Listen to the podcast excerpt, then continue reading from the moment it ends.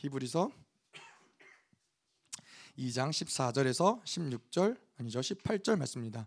2장 14절에서 18절 말씀입니다. 제가 한 절, 여러분들이 한 절 교독하도록 하겠습니다. 제가 읽겠습니다.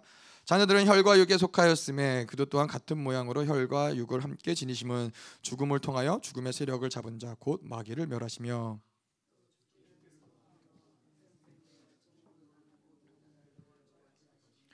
이는 확실히 천사들을 붙들어 주려 하심이 아니요 오직 아브라함의 자손을 붙들어 주려 하심이라.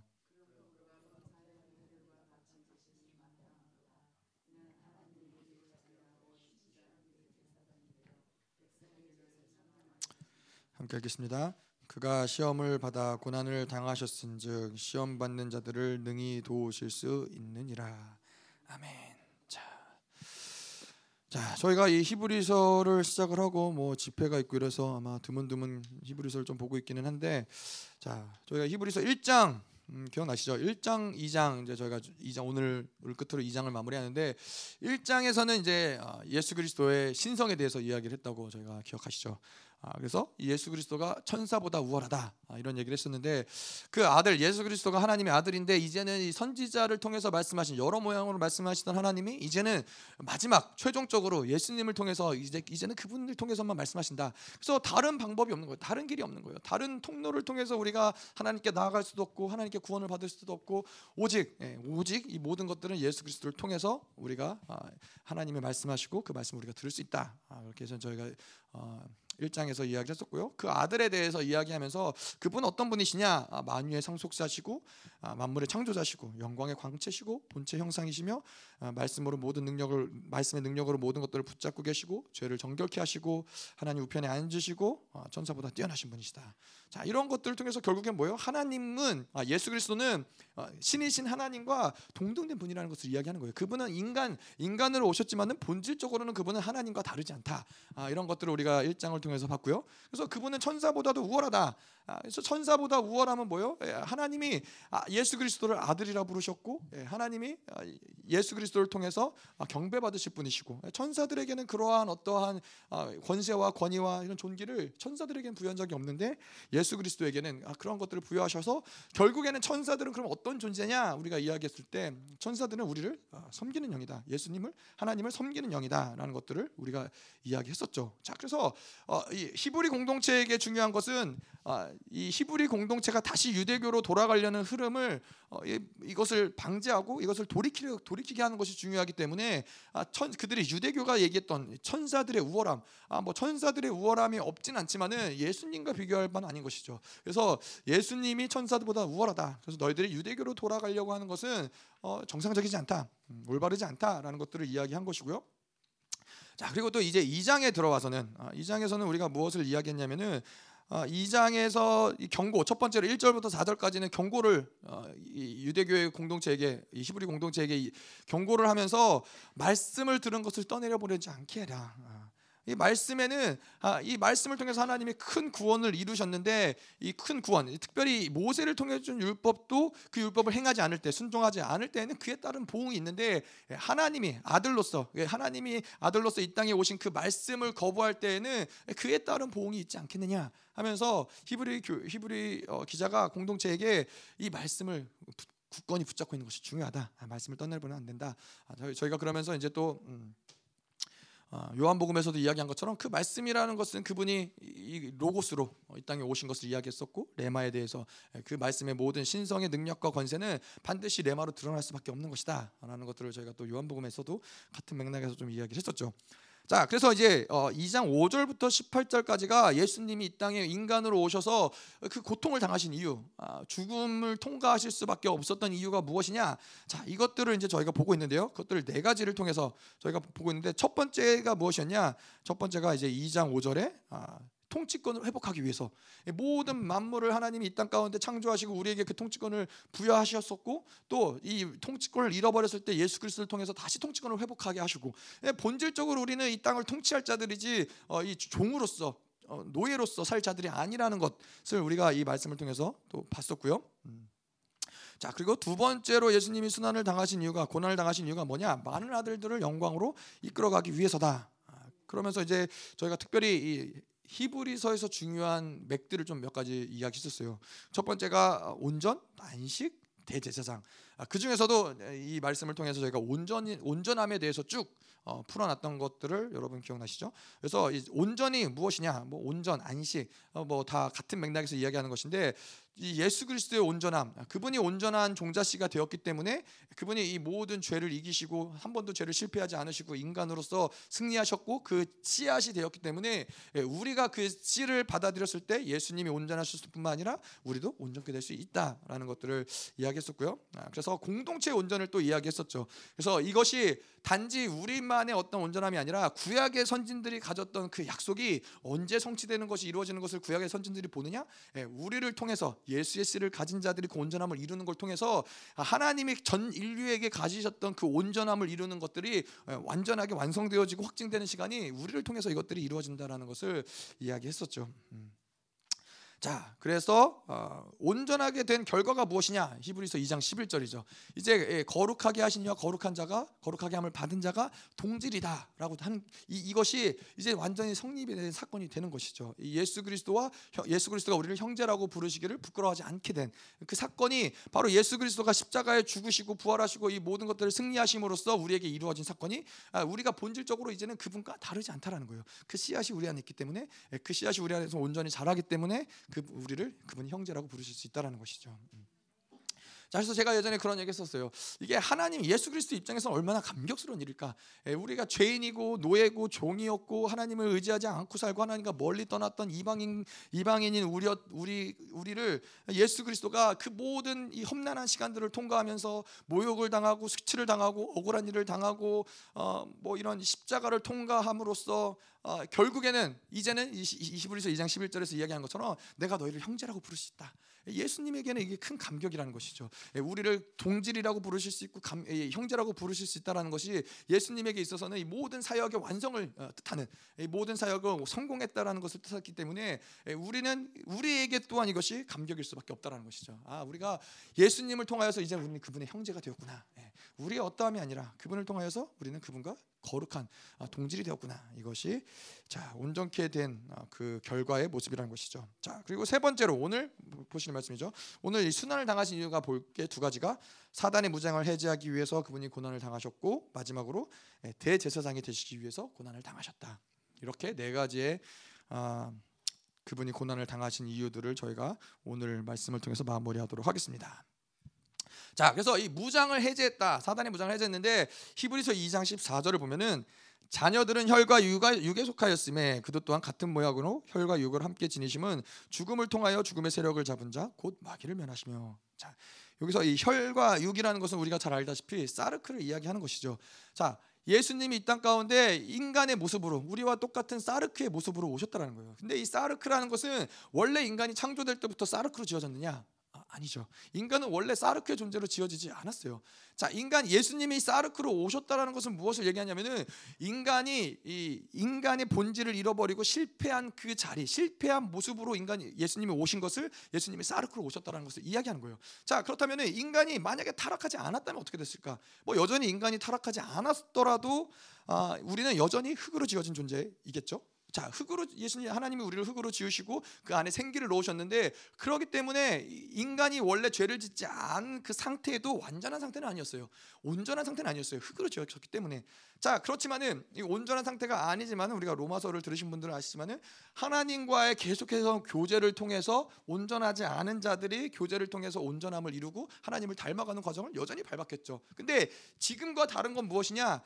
이 아담이 사실 죄를 짓지 않고 거쳤다면은 흙으로 만들어졌지만은 죽음을 맛보지 않고 곧바로 아담은 온전체가 되었겠죠. 곧바로 하나님의 형상을 닮은 온전체의 모습으로 어, 변화가 되었겠죠. 자, 이 과정이 왜 필요해요? 아, 바로 이것은 사랑 사랑이라는 특성이 그렇다라는 것이죠. 우리를 처음부터 온전한 자로 하나님 만드셔서 온전한 자로서 하나님이 우리를 교제하신 것이 아니라 예, 흙으로 지으셔서 이 사랑의 양육을 통해서 하나님의 사랑을 받고 하나님의 사랑을 입고 그 사랑을 깨닫고 그 사랑을 알아가면서 계속 그분을 닮아가는 이 사랑의 교제 과정을 통해서 하나 우리는 하나님과 닮아가는 어, 그런 존재가 되어가는 것이죠. 자 그렇게 이렇게 이 아담이 그래서 하나님의 영광으로 들어가는 것이 이것이 원래 하나님이 가지신 목적이었어요. 예. 자 그런데 이제 어, 인간이 이제 타락을 하는 것이죠. 아담이 어, 선악과를 먹고 어, 죄를 지음으로써 예, 타락을 해서 이제 육체가 되었다라는데 이 타락함으로 육체가 되었다 이것을 이제 어, 인간은 흙으로 돌아간다라는 흙으로 돌아가라는 저주가 저주 육체가 되었다라는 저주가 창세기 6장 3절에 나와요. 6장 3절에야 비로소 인간이 사르크가 됐다라는 장면이 나오는 거예요. 자, 그게 6장 3절에 뭐라 그러냐? 여호와께서 이르시되 나의 영이 영원히 사람과 함께 하지 아니하리니 이는 그들이 육신이 됨이라. 자, 이 여기서 나오는 육신이 바로 사르크라는 거예요. 예, 비로소 인간은 육신이 되었다. 사르크가 되었다라는 거예요. 자, 육신이 되었다라는 사르크가 되었다라는 건 뭘 얘기하는 거냐면은 하나님이 영이 그 안에 존재할 수 없다라는 거예요. 아, 원래는 그런 존재가 아니었어요. 원래는 하나님과 함께 동행하고 하나님과 함께 거닐고 하나님과 함께 살아가는 존재였는데 이제 사르크가 됨으로써 하나님의 영이 함께 할 수 없는 존재가 됐다라는 거예요. 예, 하나님의 영이 우리와 동행할 수 없는 존재가 됐다라는 것이 바로 사르크가 됐다라는 거예요. 그래서 6장 3절에 아, 영, 나의 영이 영원히 사람과 함께 하지 아니하리니 왜냐? 그들이 육신이 되었기 때문이라. 사르크가 되었기 때문이라. 자 근데 그것은 뭐 이전의 시간이나 지금의 시간이나 마찬가지죠. 우리가 요한일서도에서도 이야기하고 에베소서도 이야기했지만은 이 옛사람, 이 사르크로 살아가는 옛사람의 상태, 사르크의 상태일 때에는 하나님과 동행할 수가 없는 거예요. 이 옛사람으로 살아가는 상태일 때는 지금도 마찬가지로 하나님과 동행할 수 없는 상태가 된다는 것이죠. 자, 그래서 이 사르크의 이 존재를 해결하기 위해서 누가 오셨냐? 바로 예수님이 오셨다는 거예요. 예수님이 이 땅에 오셨는데 그분이 어떠한 모습으로 오셨느냐? 사르크의 모습으로 오셨다는 거예요. 우리와 똑같은 죄를 지을 수밖에 없는 아, 물론 그분은 죄를 짓지 않으셨지만은 그거를 이제 다시 이야기해서 인간이 아담이 실패한 자리에 그분이 그대로의 모습으로 오셨다라는 거예요. 그 실패한 자리에서 아담과 함께 하시고 그래서 그 아담과 아담이 실패한 자리에서 그분은 실패하지 않으시고 승리함으로써 두, 둘째 아담이 되신 그분이 승리함으로써 이제 첫째 아담이 된 실패를 완전히 속량하시고 회복하게 하신 것이 바로 하나님 예수 그리스도가 이 땅에 오셔서 하신 것이죠. 음. 자, 그래서 이 주님이 주님이 이 땅에 오셔서 사르크가 되셨다. 이건 또 무엇을 얘기하느냐? 예수님도 결국엔 한 번 죽음을 맛보실 수밖에 없는 예, 이 몸의 상태가 되셨다라는 것을 이야기하는 거예요. 자, 그런데 우리가 뭐 지난주에도 지난번에도 이야기했지만 인간을 구원을 왜 사르크가 되실 수밖에 없었냐? 인간을 구원할 자격을 갖추려면은 사르크가 되실 수밖에 없었다라는 거예요. 인간이 되실 수밖에 없었다라는 거예요. 신적인 존재로서 그 죄의 속량을 이루시는 것은 불가능하다라는 거예요. 인간이 실패한 자리로 오실 수밖에 없었고 뭐 다시 말해서 나의 실패한 자리, 나의 죄 내가 죄로 넘어진 자리, 내가 죄로서 해결 해결하지 못하는 그 자리에 예수님이 오셔야지만 우리에게도 이것들을 해결할 수 있는 방법이 생긴다는 거예요. 어떠한 우리의 연약함, 악함, 죄악들 이것들을 우리의 힘으로써 첫째 아담은 그것을 해결할 수 있는 방법이 없어요. 죄의 문제를 해결할 수 있는 방법이 없는데 그 실패한 자리에 우리가 예수님을 초청하는 거죠. 지금도 마찬가지로 우리가 넘어지는 자리에 예수님을 초청하는 거예요. 그래서 그분이 오실 때에 그분이 모든 것들을 속량하시고 우리로 하여금 승리할 수 있는 근간이 되신다는 것이죠. 음. 자, 그래서 그분이 예수님이 이 땅에 사르코로 오셨지만은 중요한 것은 그분은 죄를 지면 안 돼요. 그분이 단 한 번이라도 죄를 지면은 모든 구원의 사건은 날아가 버리는 거예요. 인간을 대표할 수 있는 이 대표성을 가지신 채로 죄를 한 번 지면은 모든 인류도 다 동일하게 그 죄를 해결할 수 없는 예, 그 흐름들이 만들어질 수밖에 없다라는 것이죠. 자, 그래서 예수님이 이 땅에 사르코로 오셨지만은 예, 그분은 단 한 번도 죄를 짓지 않고 예, 십자가를 지시기까지. 아, 자, 그래서 그 우리가 뭐 자주 이야기했지만은 그 방법이 뭐요? 예, 심한 통곡과 눈물로 하나님께 아뢰 수밖에 없었다는 거예요. 다시 말해서 이번 집회 때도 목사님 얘기했지만 하나님을 의지하지 않고서는 살 수 없었다는 거예요. 철저히 성령 충만한 상태에서 철저히 하나님을 의지하는 상태로 살아야지만은 그 모든 시간들을 통과할 수 있었는데 예수님이 이 땅 가운데서 그렇게 사셨다. 이것은 우리에게 뭘 얘기해요? 우리가 인간이신 예수를 만났다. 이건 뭘 얘기하냐면은 우리도 그렇게 살지 않으면은 살 수 없다라는 거예요. 우리도 그렇게 살지 않으면은 성령으로 살 수 없는 것이고 우리도 그렇게 살지 않으면은 인간 인간의 이 사르크의 어떠 함을 넘어설 수 없다라는 것이죠. 그래서 우리도 철저하게 예수님을 따라서 예, 계속해서 하나님을 철저히 의지하는 예, 성령님을 철저히 의지하는 삶을 사는 것이 우리에게 유일한 방법이다. 음, 아멘.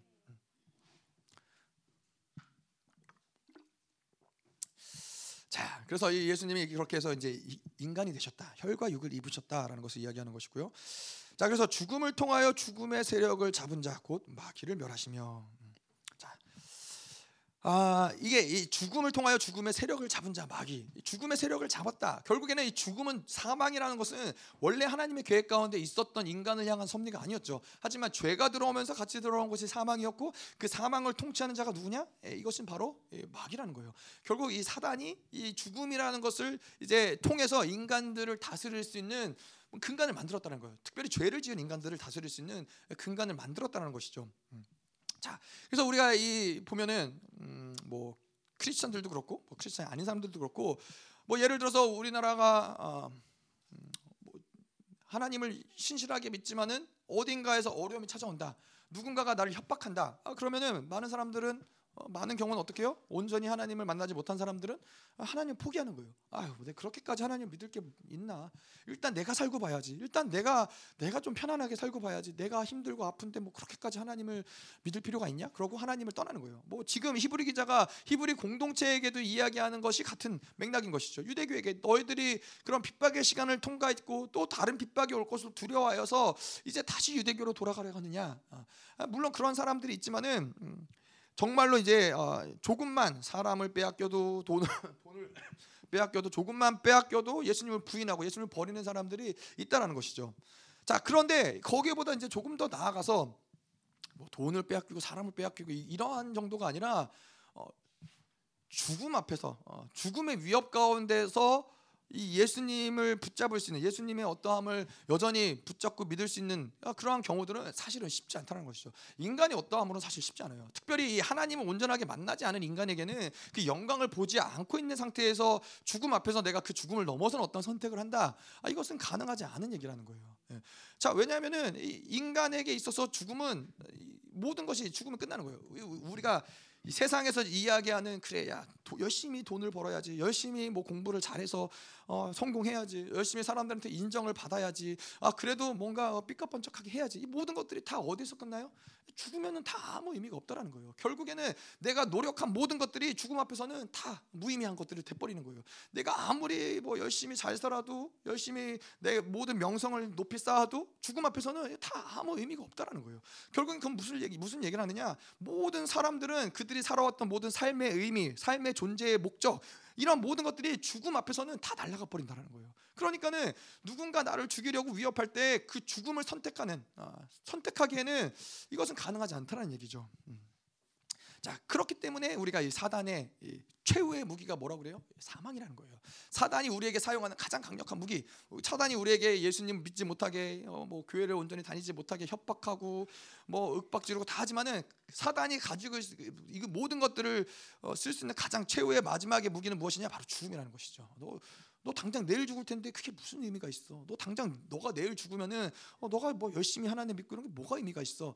그러면은 하나님 믿는 사람 온전히 믿는 사람들은 죽음이라는 것이 별로 문제가 안 된다는 걸 알지만 그렇지 않은 사람들은 그래 내가 일단 살고 봐야지 이 생각이 돌 수밖에 없다는 것이죠. 자 그런데 예수님은 이 죽음을 통하여 죽음의 세력을 잡은 자 마귀를 멸하셨다. 예수님은 죽음의 세력을 잡은 자 마귀를 멸하셨는데 어떻게 멸하셨느냐? 죽음을 통해서 잡았다는 거예요.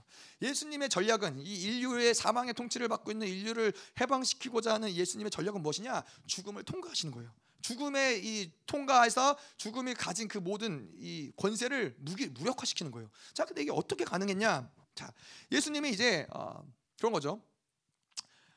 어, 뭐 누구도 마찬가지지만 예수님에게 이 마귀도 어, 예수님의 생명을 십자가에서 어, 없애버린 거죠. 끊어버린 거죠. 이 예수님이 가졌던 이 인간의 생명, 육체 생명을 십자가에서 끝내버리셨어요. 자 그런데 그 생명이 끝났는데 문제는 뭐냐면은 예수님은 죄를 한 번도 지은 적이 없으세요.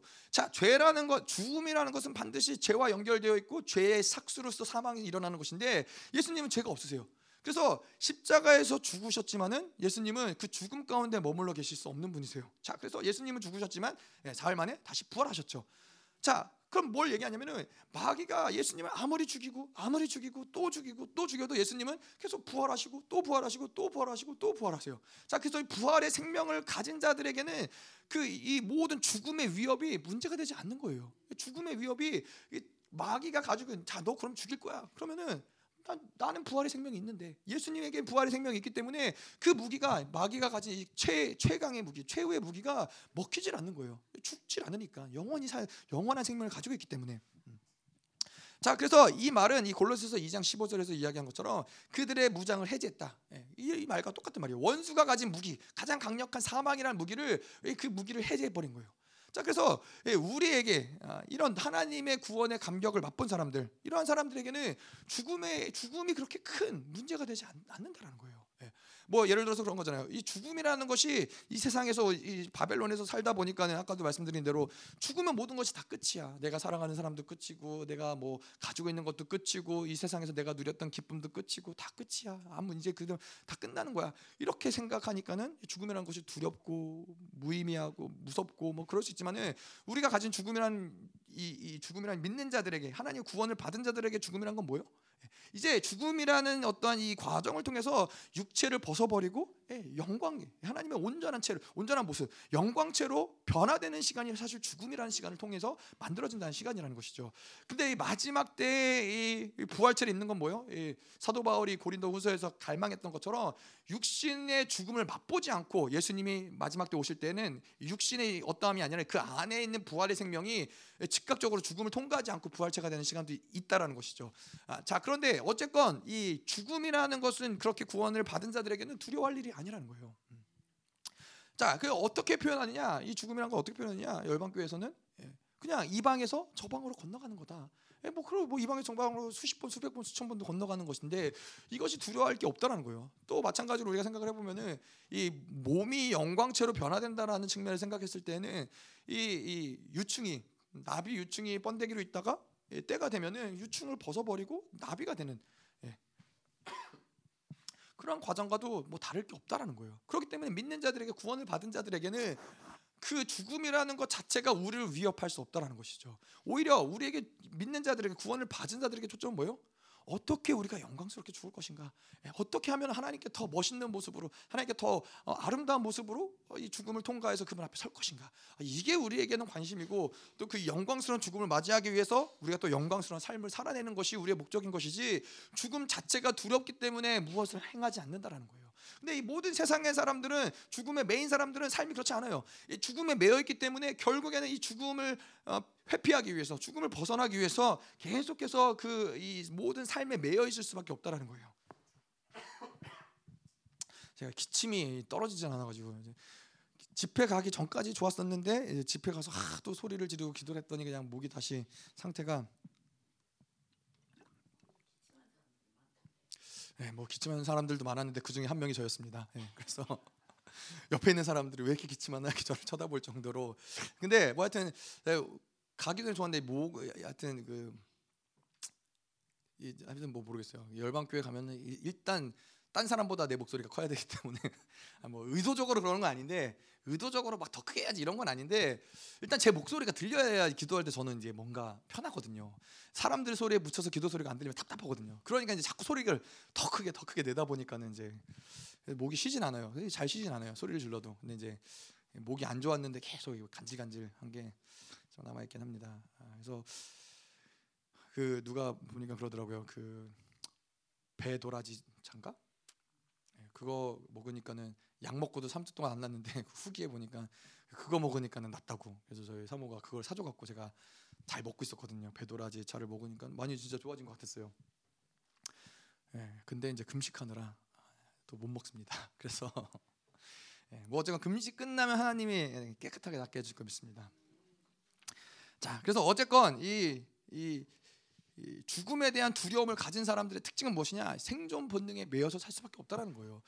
무엇을 먹을까, 무엇을 입을까, 예, 어디에 어떻게 살까 이런 모든 고민들은 결국에는 어디서 오느냐? 이것이 바로 생존 본능이라 그러는 것인데 생존 본능이라는 것은 죽음의 문제를 해결하지 않았기 때문에 일어나는 일들이라는 거예요. 예, 죽음의 문제를 해결한 사람들은 무엇을 먹을까 입을까 뭐가 문제가 되겠어요. 내가 오늘 죽는데도 문제가 되지 않는 사람들인데 이 땅에서 물론 하나님의 자녀이기 때문에 하나님이 먹이시고 입히시는 건 당연하지만은 어, 혹 내가 그러지 못해 죽는다 할지라도 예, 거지 나사로가 먹을 게 없어서 죽는다 할지라도 예, 그는 다음 날 아브라함의 품 안에 안겨 있었는데 그렇기 때문에 구원을 받은 자들에게는 생존 본능이 어, 별로 그렇게 문제가 되지 않는 존재인데 이제 사망을 이기지 못한 사망의 문제를 해결하지 않은 자들에게는 늘 그것이 고민인 거예요. 평 생을 살아가면서 그 고민하며 사는 거예요. 무엇을 입을까, 무엇을 먹을까 아, 이러한 고민들의 어떠한 이 답을 얻지 못하고 계속 아, 그런 모습으로 살아간다는 것이죠. 자, 그래서 사망이라는 것이 사단이 가지고 있는 마지막 최후의 무기인데 예수님이 이것들을 완전히 승리하시고 완전히 소멸하시고 더 이상은 사망이 문제되지 않는 것이죠. 어, 그 증거 중에 하나가 무엇이냐? 아브라함도 마찬가지로 이, 이 하나님의 이 영화의 단계 가운데 들어가서 이, 이 사망이라는 것을 넘어서다 보니까는 이삭이라는 이삭이라는 그 아, 아들을 자기의 하나밖에 없는 아들을 제물로 드릴 수 있 었던 것이죠. 제물로 드리면서 이, 이, 뭐죠? 아브라함이 믿었던 게 뭐요? 예, 죽은 자를 살리는 하나님의 믿음을 믿은 거예요. 예. 더 이상 이 죽음이라는 것에 관이 매여서 살아가는 존재가 아니라 죽음을 뛰어넘는 존재로서 하나님을 만나고 그 다시 오실 메시아 어, 오실 메시아를 아브라함은 어, 볼수 있었던 것이죠. 자, 뭐 근데 뭐 부활에 관해서 한 가지만 뭐 히브리서의 흐름과는 상관없지만 부활에 관해서만 한 가지만 이야기를 하자면은 이 부활이라는 것이 아까도 이야기한 대로 다시 그냥 살아나는 것이 아니라 이제는 이 장막 육체의 장막을 벗어버리고 영원한 장막을 입는 것이죠. 자, 근데 이 우리에게 하나님 우리를 영원한 장막을 입히 새로운 피조물로 우리를 만드셨잖아요. 이것을 우리가 새 창조의 역사라고 해요. 이 처음 하나님 우리를 창조하시고 우리를 만드셨는데 이제는 예수 그리스도를 통해서 새로운 생명을 받아들였고 예수님이 우리에게 새로운 존재, 새로운 피조물로 만드셨기 때문에 이것을 새로운 창조의 역사라 그런단 말이죠. 자, 근데 우리가 이 그러한 부활의 흐름 가운데서 이 모든 하나님이 천지를 창조하실 때 가장 핵심적인 중요한 어, 중심이 누구예요? 바로 우리라는 거예요. 인간이라는 거예요. 인간을 창조하시고 인간을 위해서 모든 만물을 창조하신 것이죠. 자, 근데 이 새, 로운 피조물이 만들어지고 새로 우리가 새로운 어, 창조를 통해서 새로운 피조물이 되었을 때에는 그렇기 때문에 이 인간이 새로워졌기 때문에 뭐가 필요해요? 모든 우주 만물이 다 새로워질 수밖에 없다라는 거예요. 자, 그게 바로 이제 천년 왕국이 시작되는 흐름인 것이죠. 이 우리가 가진 이 육체의 장막을 벗어버리고 예, 하나님의 이제 거룩한 새 창조의 역사가 이루어짐을 통해서 우리로 인하여서 모든 만물이 새로워지는 것들. 그래서 우리가 늘 잊지 말아야 될 거는 우리가 이 모든 우주에 돌아가는 중심 가운데는 하나님이 반드시 하나님의 자녀를 통해서 모든 만물을 운행한다라는 것을 구약에서 처음 천지 창조 때에도 그랬고 다시 오실 천년 왕국에서도 그렇고 지금 이 순간에도 그것을 늘 잊지 말아야 된다는 것이죠. 자, 15절, 16절. 자, 그러다 무장 해제의 결과는 무엇이냐? 자, 15절 보면은 또 죽기를 무서함으로 한 평생 종로로 타는 모든 자들을 놓아주려 하심이니. 아, 그래서 이 모든 인간이 살아가는 모습들은 어, 돈을 벌고 공부를 하고 직장을 구하고 뭐 이런 모든 모습들은 뭐냐면은 죽지 않으려고 몸부림을 치면서 애쓰면서 살아가는 모습들이 그런 거예요. 돈을 버는 것들도 그렇고 성공하는 것들도 그렇고 이런 것들이 결국에는 죽음을 피하기 위한 죽음을 회피하기 위한 아, 그런 어떠한 모습들이라는 것이죠. 음. 자, 그래서 이러한 죽음을 피하기 위해서 죽, 죽지 않으려고 애쓰는 모든 모습들은 결국에는 이게 어떤 모습이냐? 예, 결국엔 사단의 예, 마귀의 종노릇하는 모습이 된다는 거예요. 마귀가 이 바벨로니아 시스템을 만들어 놓고 바벨로니아 시스템이랑 그 구도 가운데서 인간이 철저히 구, 구도 가운데 살아가게 만드는 것이죠. 그, 그, 그 어, 사단이 만들어 놓은 세상, 사단이 만들어 놓은 그 나라 가운데서 인간이 종으로서 살아가게끔 만드는데 그것을 종으로 살아가게끔 만드는 가장 핵심적인 그 어, 원동력은 무엇이냐? 바로 사망이라는 거예요. 예. 그러니까는 사단은 계속 야 너 죽지 않으려면 너 잘 먹고 잘 살려면 다시 얘기해서 죽지 않으려면 우리나라 나라 표현으로 하자면은 너 잘 먹고 잘 살려면 열심히 공부해야 돼. 너 잘 먹고 잘 살려면 돈을 잘 벌어야 돼. 너 잘 먹고 잘 살려면은 어저뭐 좋은 힘 있는 사람들과 관계가 있어야 돼. 결국 다 뭐예요? 죽지 않으려고 이런 것들을 만드는 것인데 이러한 흐름들을 만드는 것은 사단이 인간으로 하여금 그렇게 종로로 타며 살아가게끔 만든다는 거예요. 그 그들이 가진 영광, 그들이 가진 존귀 이런 것들을 다 다 까먹고 오직 내일을 오늘 뭐 먹고 살지. 내일 내일은 또 어떻게 살아갈지. 예. 뭐좀 조금 더 여유가 있는 사람들은 뭐요? 1년 뒤에 먹을 것까지 챙겨놔야 돼. 10년 뒤에 먹을 것까지 챙겨놔야 돼. 계속 그 마귀가 원하는 것에 종로로 타면서 살아가게끔 만드는 것이 예, 사단의 종로릇을 하게 만든다는 것이죠. 음. 자, 그래서 이 그러한 것과 더불어서 이 죽음을 넘어서지 못하게 만들고 그 아래 매이게 움직이 우리 안에서 내부에서 움직이는 힘들이 또한 있으니 그것이 무엇이냐? 하박국이 말하는 다섯 가지 욕구라는 것이죠. 자, 뭐 예를 들어서 뭐 안정욕 우리가 이 다섯 가지 안정욕, 쾌락욕, 우상욕, 명예관세욕, 성취욕이 있는데 안정욕은 무엇이냐? 안전한 내가 안전한 상태를 계속 추구하고 고난과 위험을 피하려는 힘들이잖아요. 내가 고난 당하고 싶지 않아. 아, 위험한 일 당하고 싶지 않아. 고통스럽지 않아. 힘들 힘, 힘들게 살고 싶지 않아. 그냥 안주하고 편안하게 나의 성을 쌓고 그 성 안에서 머물면서 아, 어떤 외부의 침입도 들어오지 못하게 하고 어떤 외부의 관계도 맺지 않게 하고 그러면서 완전히 철저하게 나를 안전한 상태로 보호하고 싶은 것이 이 안정욕이라는 것이죠. 자, 근데 뭐요? 안정욕의 문제는 뭐요? 죽음 앞에서는 그것도 무기력하다라는 거예요. 아무리 높, 높이 성을 쌓아도 아무리 내가 뭐 먹을 것들을 오랜 시간 비축을 해놔도 죽음 앞에서는 아무 쓸모가 없다라는 것이죠. 쾌락욕도 뭐예요? 쾌락욕이라는 것 자체가 우리 안에 있는 두려움과 걱정과 근심이나 이런 것들을 회피하려고 하는 힘들이에요. 자꾸 그런 것들을 잊어버리고 힘든 일들을 생각하고 싶지 않아. 막 고민하고 싶지 않아. 그냥 막 쾌락 가운데서 그래서 이 예전에 음, 왕들이 어떻게 해요? 왕들이 살아가는 힘이 너무 살아가는 게 너무 고통스럽고 힘들고 뭐, 뭐 왕들은 뭐 조선 시대 들었지만 그렇잖아요. 뭐 아버지가 아들을 죽이고 뭐 자기가 어, 어, 자기 엄마를 죽여야 되고 막 이러한 고통 가운데 시달리다 보니까는 그러한 사람들이 어떻게 해요? 나라를 다스리지 못하고 그냥 쾌락 속으로 빠져들어가는 거예요. 그냥 뭐 밤낮 술 마시고 막 밤낮 이렇게 자기 쾌락 가운데서 살아가는 거예요. 이런 두려움과 고통을 회피하기 위해서. 자, 근데 이것도 뭐예요? 결국 죽음 앞에서는 아무 힘을 쓸 수가 없다는 거예요. 아무리 많은 쾌락을 누리고 아무리 많은 어, 그런 뭐 이 술 밤낮으로 술을 마신다 할지라도 죽음 앞에서는 무기력할 수밖에 없다는 것이죠.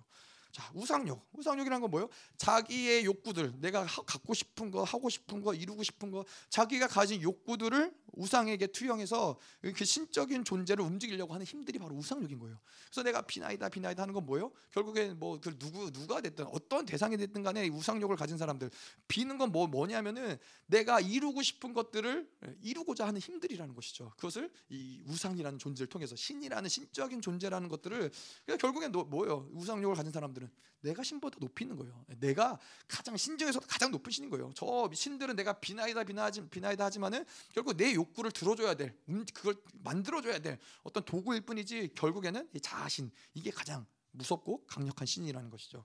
자, 그런데 어떤 어쨌건 이런 우상욕도 결국 죽음 앞에서는 다 무기력하다는 것이죠. 자 명예 권세요. 아, 이것도 아, 이 땅의 권세를 갖고 사람들의 인정함을 받으려고 하죠. 사람들의 인정함을 받고 사람들에게 높임을 받고 아, 그것이 나의 어떤 존재감이 되는 것 같지만은 이것도 죽음 앞에서는 예, 아무 의미가 없는 것이고 성취욕. 예, 성취욕이라는 것은 자아 실현이죠.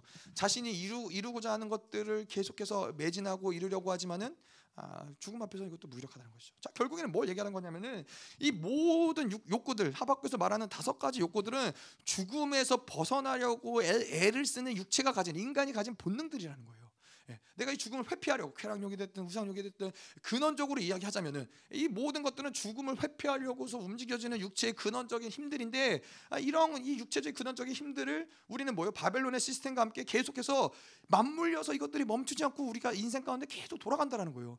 이 원수들이 아주 기가 막힌 시스템을 만들어 놓은 거예요. 그러니까는 이 땅에 살아가는 사람들은 결국에는 돈을 많이 벌든 명예를 가졌든 수없이 많은 쾌락 쾌락을 누리는 사람이든 결국은 뭐냐면은 사망의 노예가 되어서 노예로 살아가는 모습인 거예요. 예.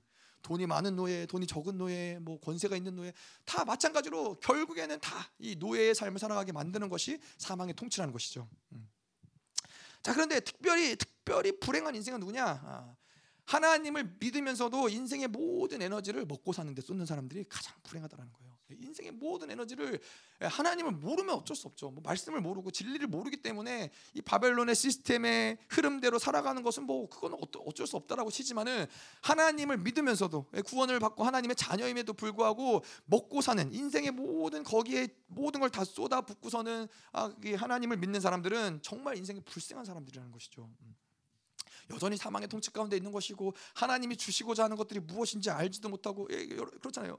모세가 와서 예를 들어서 뭐 예를 들어서 이야기하자면 모세가 와서 이제 그들을 출애굽시켜서 광야로 가서 하나님이 약속하기 땅 가나안까지 음, 그들을 인도하시고 가나안 땅의 주인으로서 거기를 통치하게 하시는 것이 하나님의 뜻인데 어떠한 사람이 아 난 하나님을 믿지만은 나는 그래도 애굽에 있는 게 좋아. 난 애굽에 있을래.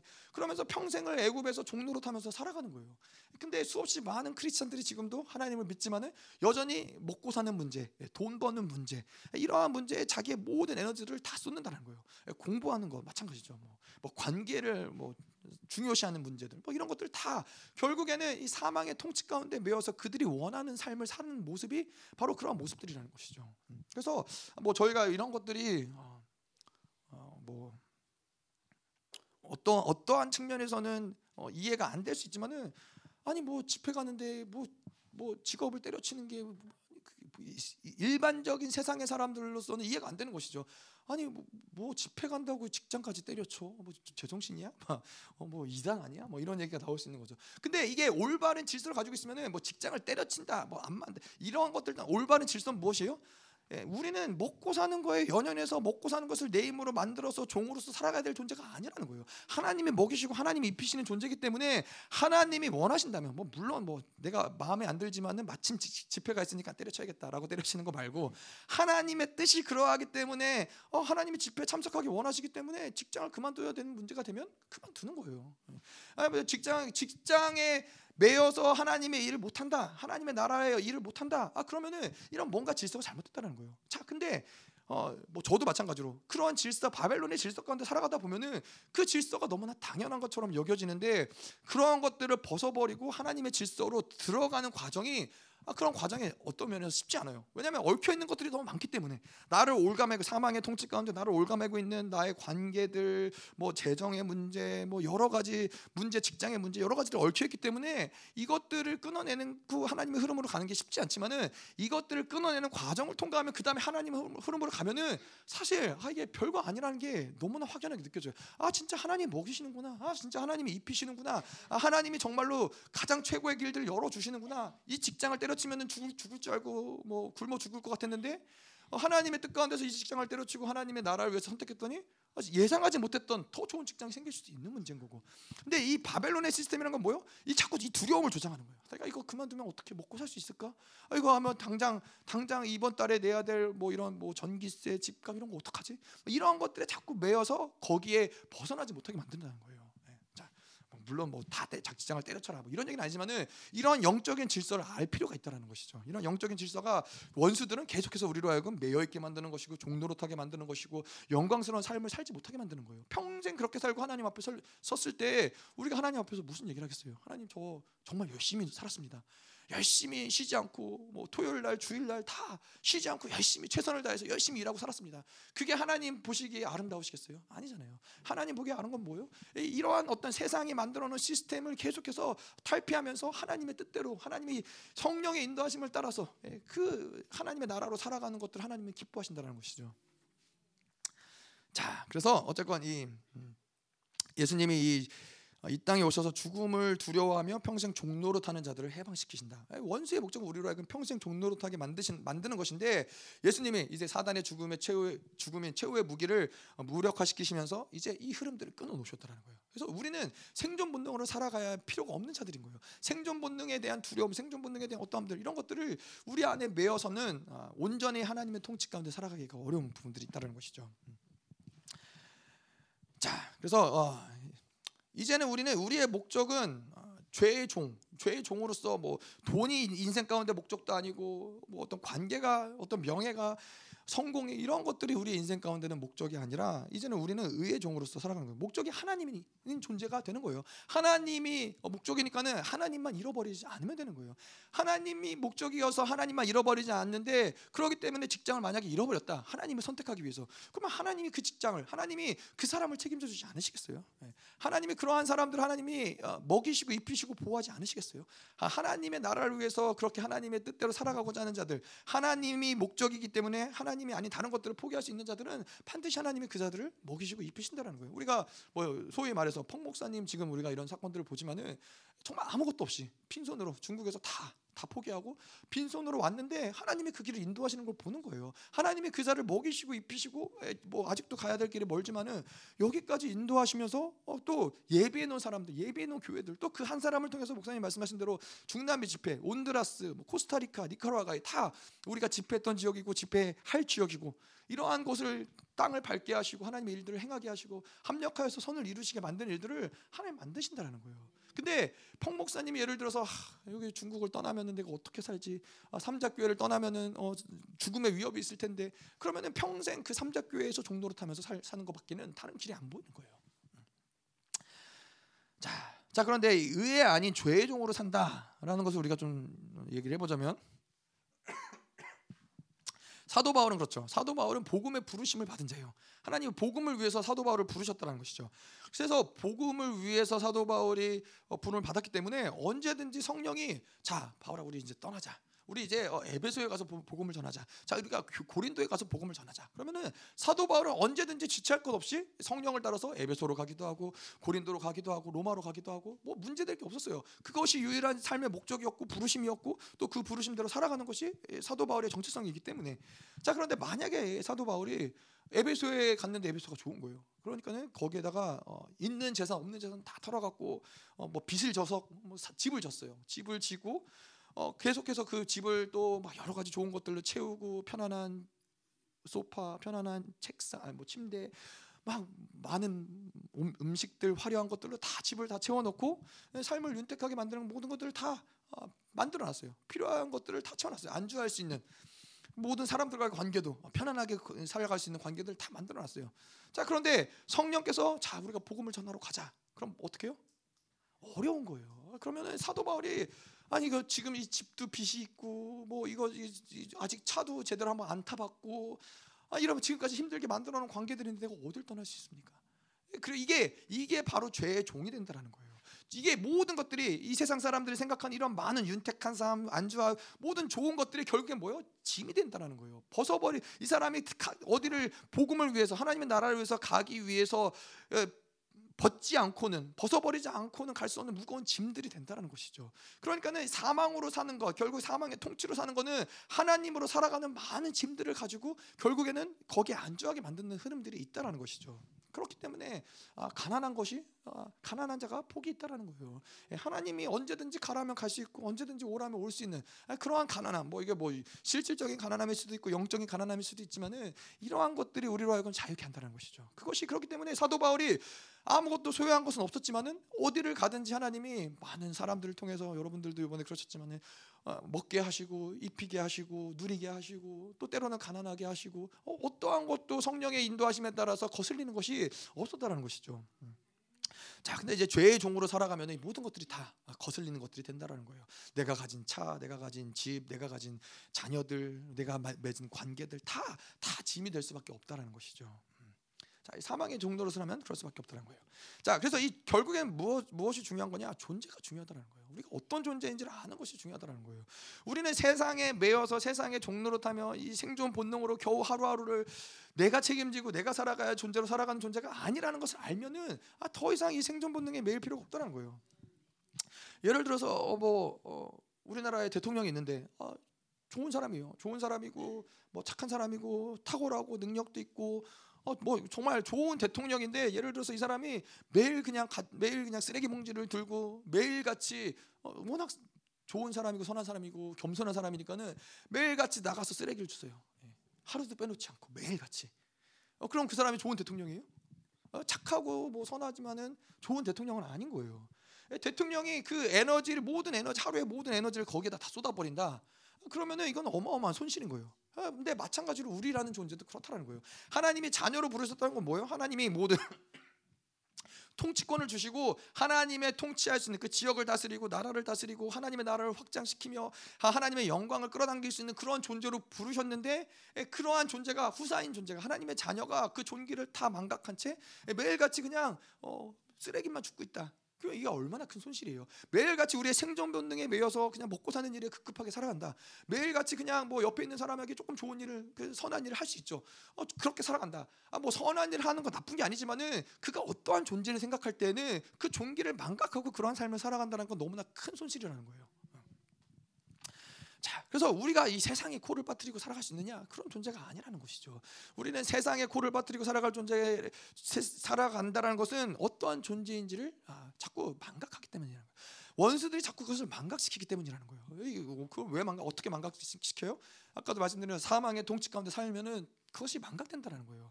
아 내가 당장 돈이 없으면 죽을 것 같고, 아, 내가 당장 이걸 안 하면 죽을 것 같고, 이 사망의 통치가 계속 우리로 하여금 아, 우리는 그런 걸 그런 거를 해서 먹고 사는 존재가 아니라 그런 걸 해서 우리가 조, 조, 존재하는 그런 자들이 아니라 하나님이 우리에게 부여하신 그 권세, 그 존귀, 그 영광, 그 이번에도 계속 얘기했지만 믿음으로 선포하면은 하나님이 이루시는 것들을 경험하는 자들, 그런 권세를 가진 자들로 살아가야 되는데 다 잃어버리게 만드는 거죠. 다 잃어버리고 망각하고 예, 그냥 오늘도 겨우 먹을 거 벌고 내일도 겨우 먹을 거 벌고 그렇게 살 수밖에 없는 존재라고 망각하게 만드는 것이죠. 음. 자, 그래서 이러한 하나님의 부르심을 받은 존재들인데 하나님의 자녀로서 어, 그 그분이 십자가에서 죽으시고 그 모든 죄를 한 번도 짓지 않으시고 십자가에서 이제 어, 부활하심으로써 우리로 하여금 너와 나는 동질이다. 거룩한 자와 거룩함을 받은 자가 동질이라고 말씀하심을 받은 그러한 존귀한 자들인데 이런 모든 영광을 다 잊어버린 채 영적 거지로서 매일같이 밥이나 구걸하는 존재로 살아간다는 것은 하나님의 입장에서도 굉장히 큰 아, 아픔인 것이죠. 내가 너를 이 후사로 만들기 위해서 어떠한 값을 치르고 어, 어떠한 과정을 통과하면서 내가 너를 그렇게 영화롭고 영광스럽게 만들었는데 여전히 세상에 코를 빠뜨리고 그냥 어, 당장 뭐 하루 뭐 몇십만 원, 몇백만 원 더 벌려고 그렇게 일을 한다라는 것은 하나님의 하나님 입장에서는 손실이라는 것이죠. 자, 2장 16절. 이는 확실히 천사들을 붙들어 주려 하심이 아니요 오직 아브라함의 자손을 붙들어 주려 하심이라.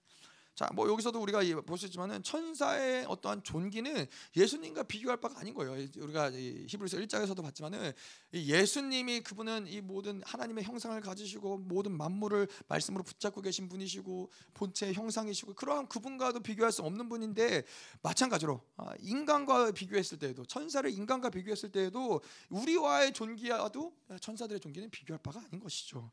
어, 왜 그러냐? 예수님의 이 땅 가운데 오셔서 그분의 삶, 그분이 태어나시고 그분의 모든 삶과 목적과 이 모든 것들은 천사를 위함이 아니라 우리를 위함이기 때문에 그렇다는 것이죠.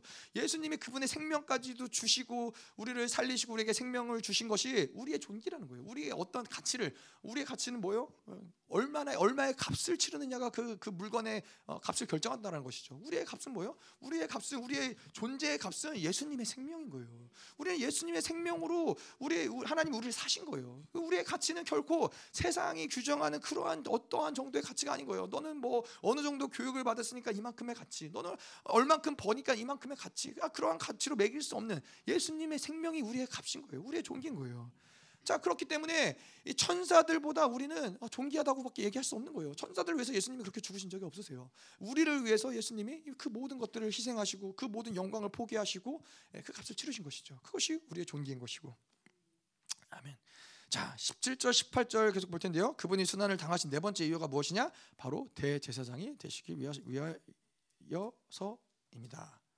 위하여서입니다. 네. 자, 자, 그래서 대제, 대제 사장 우리가 이것은 히브리서 전체적으로 보면서 계속 풀어내야 풀어 나가야 될 어, 부분이에요. 대제사장. 자, 근데 오늘 좀 이 대제사장의 17절 또 18절 19절을 보면서 좀 전반적인 어떤 대제사장의 흐름들을 좀 보자면은 음, 17절 17절에 그러므로 그가 범사의 형제들과 같이 되심이 마땅하도다. 이는 하나님의 일에 자비하고 신실한 대제사장이 되어 백성의 죄를 속량하려 하심이라. 자, 그러므로 그가 범사의 형제들과 같이 되심이 마땅하도다. 뭐 이러한 표현들 저희가 뭐 서론에서도 이야기하고 있지만은 아, 그분에게 마땅한 마땅한 일은 아닌 것이죠, 사실. 예. 거룩하신 그분이 어, 형제들과 육체를 입은 우리와 같이 되시면 마땅 마땅하다라고 표현하기 어려운 것이죠. 근데 그렇게 마땅하다라고 표현하시는 이유는 뭐예요? 예. 우리를 사랑하기 때문에 우리를 사랑하기 때문에 아, 그렇게 비천한 존재로 사는 것이 당연하다라는 거예요. 예수님에게는 저번에도 말씀드렸지만은 다른 선택의 여지가 없는 거예요. 형제와 같이 우리와 같이 육체를 입으시는 것 외에는 다른 선택을 생각해 볼 수 없는 거예요. 오직 예수님에게는 우리를 살리기 위해서 우리에게 영원한 생명을 주기 위해서 우리를 구원하기 위해서 우리가 똑같은 모습이 되는 것 그것만이 예수님에게 유일한 선택이고 그것만이 예수님에게 너무나 당연한 것이기 때문에 아, 되심이 마땅하다라는 표현을 쓴다라는 것이죠. 자, 하나님의 사랑이 뭐예요? 하나님의 사랑은 아까도 말씀드린 대로 우리를 창조하시고 우리를 위해서 모든 만물을 다 만드셨어요. 이 모든 것들이 다 하나님 우리를 향해서 주신 사랑의 선물이라는 것이죠. 태양도 달도 우주도 하늘도 모든 것들이 다 하나님이 나를 위해서 만드신 하나님의 예, 선물이고 사랑이라는 것이죠. 자, 그런데 음, 더 나아가서 예수 그리스도가 이 땅에 인간의 대심으로 오셔서 우리를 죄로 인하여 죽을 수밖에 없 는 우리를 살리셨다. 이건 또 뭐예요? 이것도 이것도 우리를 향한 하나님의 사랑인 것이죠. 예.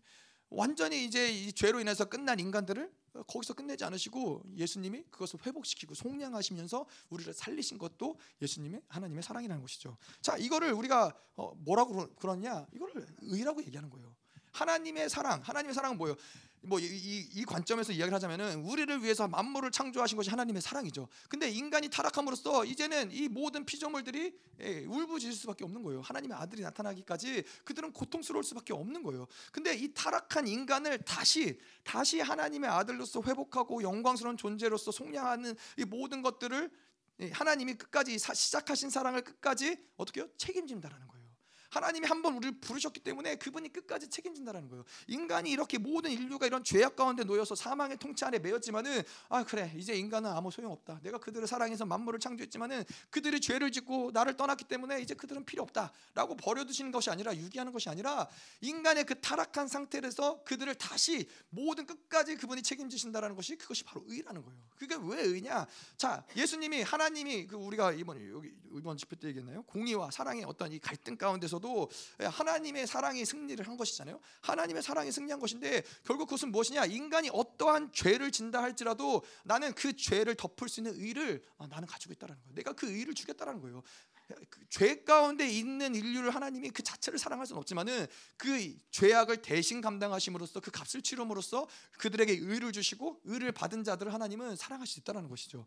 그렇기 때문에 그것이 바로 의라는 거예요. 우리를 책임지신다라는 거예요. 하나님의 의는 우리를 어느 상태, 어느 순간 우리 어떠한 죄악의 상태에도 그분은 그것을 책임지실 수 있고 그것을 속량하실 수 있고 다시 다시 호세에서 이야기하는 것처럼 음, 고멜 고멜을 거룩한 신부로 볼 수 있는 그 의롭다함을 주신다 만드신다는 것이죠.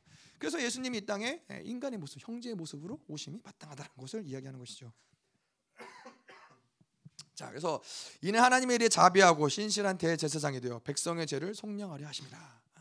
자, 인간의 몸을 입고 대제사장이 되신 것은 이제 예, 이스라엘의 대제사장이 뭐요? 지성소에 들어가서 이스라엘의 모든 죄를 어, 속량했듯이 똑같이 예수님도 인간으로서 대, 인간을 대표하는 대제사장으로서 오셔서 인간의 죄를 가지고 이제 그 죄를 속량하는 대제사장으로 나오기 위해서 예수님이 이 땅에 오신 것이죠. 자, 근데 우리 한 가지 생각해 보면 그런 것이죠. 그분이 우리의 대제사 대, 대제사장이 되셨다.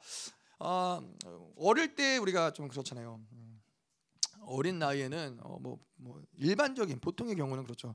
아이들이 어, 디를 가서 어떠한 사고를 치더라도 그걸 누가 누가 어, 끝까지 책임져 줘요? 누가 갚아 줘요? 예, 부모님이 그것들을 책임져 주는 거죠. 어, 뭐 애들이 나가서 예를 들어서 뭐 축구를 하다가 차 유리를 깨뜨렸는데 어, 부모님이 뭐 가난하다고 해서 어, 나는 쟤 모릅니다. 쟤는 우리 집 아이가 아닙니다. 저는 아, 한 푼도 줄 수 없습니다. 그냥 저 아이한테 뭐 일을 시키든 팔아먹든 여러 뭐 당신이 좋을 대로 하세요. 이러한 부모는 없, 잖아요 뭐 혹, 혹여나 있을 수 있지만 일반적인 경우는 아니잖아요. 일반적인 부모는 어떻게 해요? 빚을 져서라도 예, 그것을 갚아주고 이 아이가 어, 그냥 다시 정상적으로 어, 부모 밑에서 살아갈 수 있도록 만들어주는 것이 부모가 아, 하는 일인 것이죠. 자, 근데 이 그분이 우리에게 대제사장이 되셨다라는 것은 또 무엇을 얘기하냐면은 나의 모든 잘못들, 나의 죄들을 그분이 책임지신다라는 그분이 갚아주시고 그분이 해결해 주신다라는 거예요. 이스라엘에게 대제사장이라는 존재는 그런 존재인 거예요. 그들이 지은 죄를 어떻게 해결할 방법이 없는데 대제사장께 나아가면은 어, 그 속, 이, 속죄물을 드림으로써 그들의 죄를 속량받게 할 수 있도록 대제사장이 그 역할을 해준다는 것이죠. 근데 우리의 인생 가운데는 늘 그 대제사장이신 예수 그리스도 인간의 인간 대제사장이신 아닌 예수 그리스도가 우리의 대제사장이 대상이 되어서 우리의 모든 죄, 잘못, 우리의 모든 이러한 해결할 수 없는 것들을 그분은 끝까지 책임지신다는 거예요. 그게 인생 가운데 얼마나 얼마나 복된 삶이에요. 누군가 나를 끝까지 책임져 주는 사람이 있다.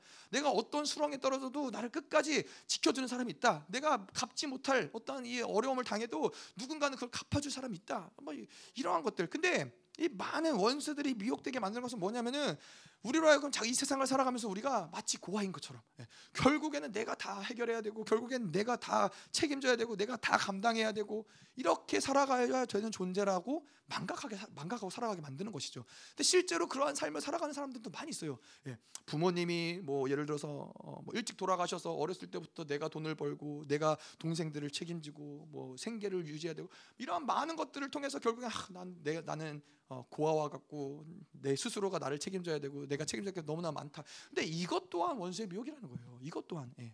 예, 그러한 자들 하나님은 고아와 과부의 하나님이에요. 고아들을 돌보지 않으시지 않으시고 하나님 과부를 돌보시지 않으신 하나님인데 계속해서 그러한 상황 가운데서 예, 이러한 모든 것들을 자기가 책임지고 자기가 감당하고 이러한 흐름들을 아, 만들어 가면서 결국에는 결국에는 이 극한 외로움 가운데 예, 그러, 그러한 이 삶을 살아간 사람들을 통해서 극한 외로움. 나를 돌봐준 사람 아무도 없어. 나를 지켜줄 사람이 아무도 없어. 아, 이러한 이, 이 미혹 가운데 빠지게 만들고 계속해서 뭔가를 행해야 되는 예, 자기가 노력해서 이 사, 삶을 살아야 되는 인생을 만든다라는 거예요. 하나님은 결코 그, 그, 어, 그 그러한 존재일지라도 그러한 인생 가운데 태어났을지라도 그가 하나님을 의지하면은 반드시 하나님은 그 인생을 책임져 준다라는 것이죠. 아, 역사 가운데도 그런 사람들이 뭐 제가 딱 이름은 떠오르지 않지만 많이 있어요. 정말 죽을 수밖에 없는 상황, 정말 이 홀로 남겨진 것 같은 상황에서도 하나님을 만나서 하나님이 책임지시고 그 인생을 어, 풍요롭게 하시고 그 인생을 번, 번성하게 하는 하나님 반드시 그렇게 역사하신 것들이 있다는 것이죠. 근데 문제는 아, 풍요로운 부모님과 모든 걸 다 해주고 도와주는 그러한 가정에서 태어났다 했을지라도 원수들은 마치 내가 고아인 것처럼 살아가게 만드는 경우들이 허다하다는 거예요. 예. 그러한 것들을 통해서 나는 혼자고 내가 스스로 감당해야 되고 예. 이러한 것들을 착각하게 만드는 것이죠. 자, 근데 우리에게 중요한 건 뭐냐? 대제사장이신 예수 그리스도가 우리와 함께 한다는 거예요. 우리의 모든 것들을 끝까지 책임져 주시는 그분. 예. 그분이 우리와 한편이라는 것이죠. 자, 18절. 그가 시험을 받아 고난을 당하셨은즉 시험을 받는 자들을 능히 도우실 수 있느니라. 이 히브리서 4장 12, 15절 에도 보면은 똑같은 얘기를 하고 있어요. 우리에게 있는 대제사장은 우리의 연약함을 동정하지 못하실 리가 아니요 모든 일에 우리와 똑같이 시험을 받으신 이로되 죄는 없으시니라. 자, 예. 예수님 얼마나 좋으세요. 우리에게 영원히 우리를 끝까지 책임져 주시는 대제사장이 되시는 것도 중요하고 감사한데 예, 그분이 우리의 고난, 우리와 똑같은 고난을 당하셨기 때문에 예, 우리를 체휼하실 수 있는 분이라는 거예요. 예, 우리를 우리의 연약함을 동정할 수 있는 분이라는 거예요. 예를 들어서 예를 들어서 예수님이 인간으로 오셔서 어, 우리와 같이 어, 시험 받지도 않으시고 고난 당하시지도 않으시고 어, 어려움을 겪지 않은 대제사장인 그분이 우리의 대제사장이라면은 어떻겠어요? 우리의 연약함을 보면서 판단하시겠죠. 쟤는 왜 저렇게밖에 못 사냐? 내가 내가 어, 죄를 위해서 뭐 이렇게 많은 것들을 했는데 왜 쟤는 저렇게밖에 못 사냐? 뭐 아니면은 어떤 많은 이러한 음, 율법이나 이런 것들 굉장히 엄격하신 잣대를 가지고 있겠죠. 어, 나는 한 번도 죄를 진 적도 없고 나는 한 번도 이런 유혹을 당해본 적도 없고 고난을 당해본 적도 없기 때문에 어, 저렇게 사는 게 마땅한데 왜 쟤네들은 저렇게 못 사냐? 엄격한 잣대를 가지고 어, 인간들을 바라보실 것이고 인간들이 이해하지 못하시고 오, 직 판단하시고 정지하시겠죠. 대제사장의 역할을 하면서도 하, 쟤는 아, 몹쓸이다 안 되겠다 소망이 없다 쟤는 할 수 없다 이, 이러한 이 우리와 같이 시험을 받지 않은 대제사장이셨다면은 예수님은 그랬을 거예요. 근데 오늘 말씀에 뭐라 그래요? 그가 시험을 받아 고난을 당하셨은즉 시험 받는 자들을 능히 도울 수 있느니라. 예, 4장 15절에도 우리의 연약함을 동정하지 못하실 리가 아니요 모든 일에 우리와 똑같이 시험을 받으시니로되 죄는 없으시느니라. 그분은 우리를 동정할 수 있다라는 거예요. 아, 우리의 연약함을 그분은 이해할 수 있다라는 분이시죠. 음. 자, 그래서 인간이 되셔서 우리를 체휼하시는 분이시고 체휼하신다. 체휼하신다는 건 뭐예요? 우리가 아플 때 그분도 아프고 우리가 고독할 때 그분도 고독하고 우리가 죄의 고통 가운데 두려워할 때 그분도 두려워한다는 거예요. 우리가 경험하는 겪고 있는 모든 것들을 그분은 함께 하시고 이해하시고 동정하시고 그것을 긍휼히 여기시는 분이 바로 예수님이라는 것이죠. 음.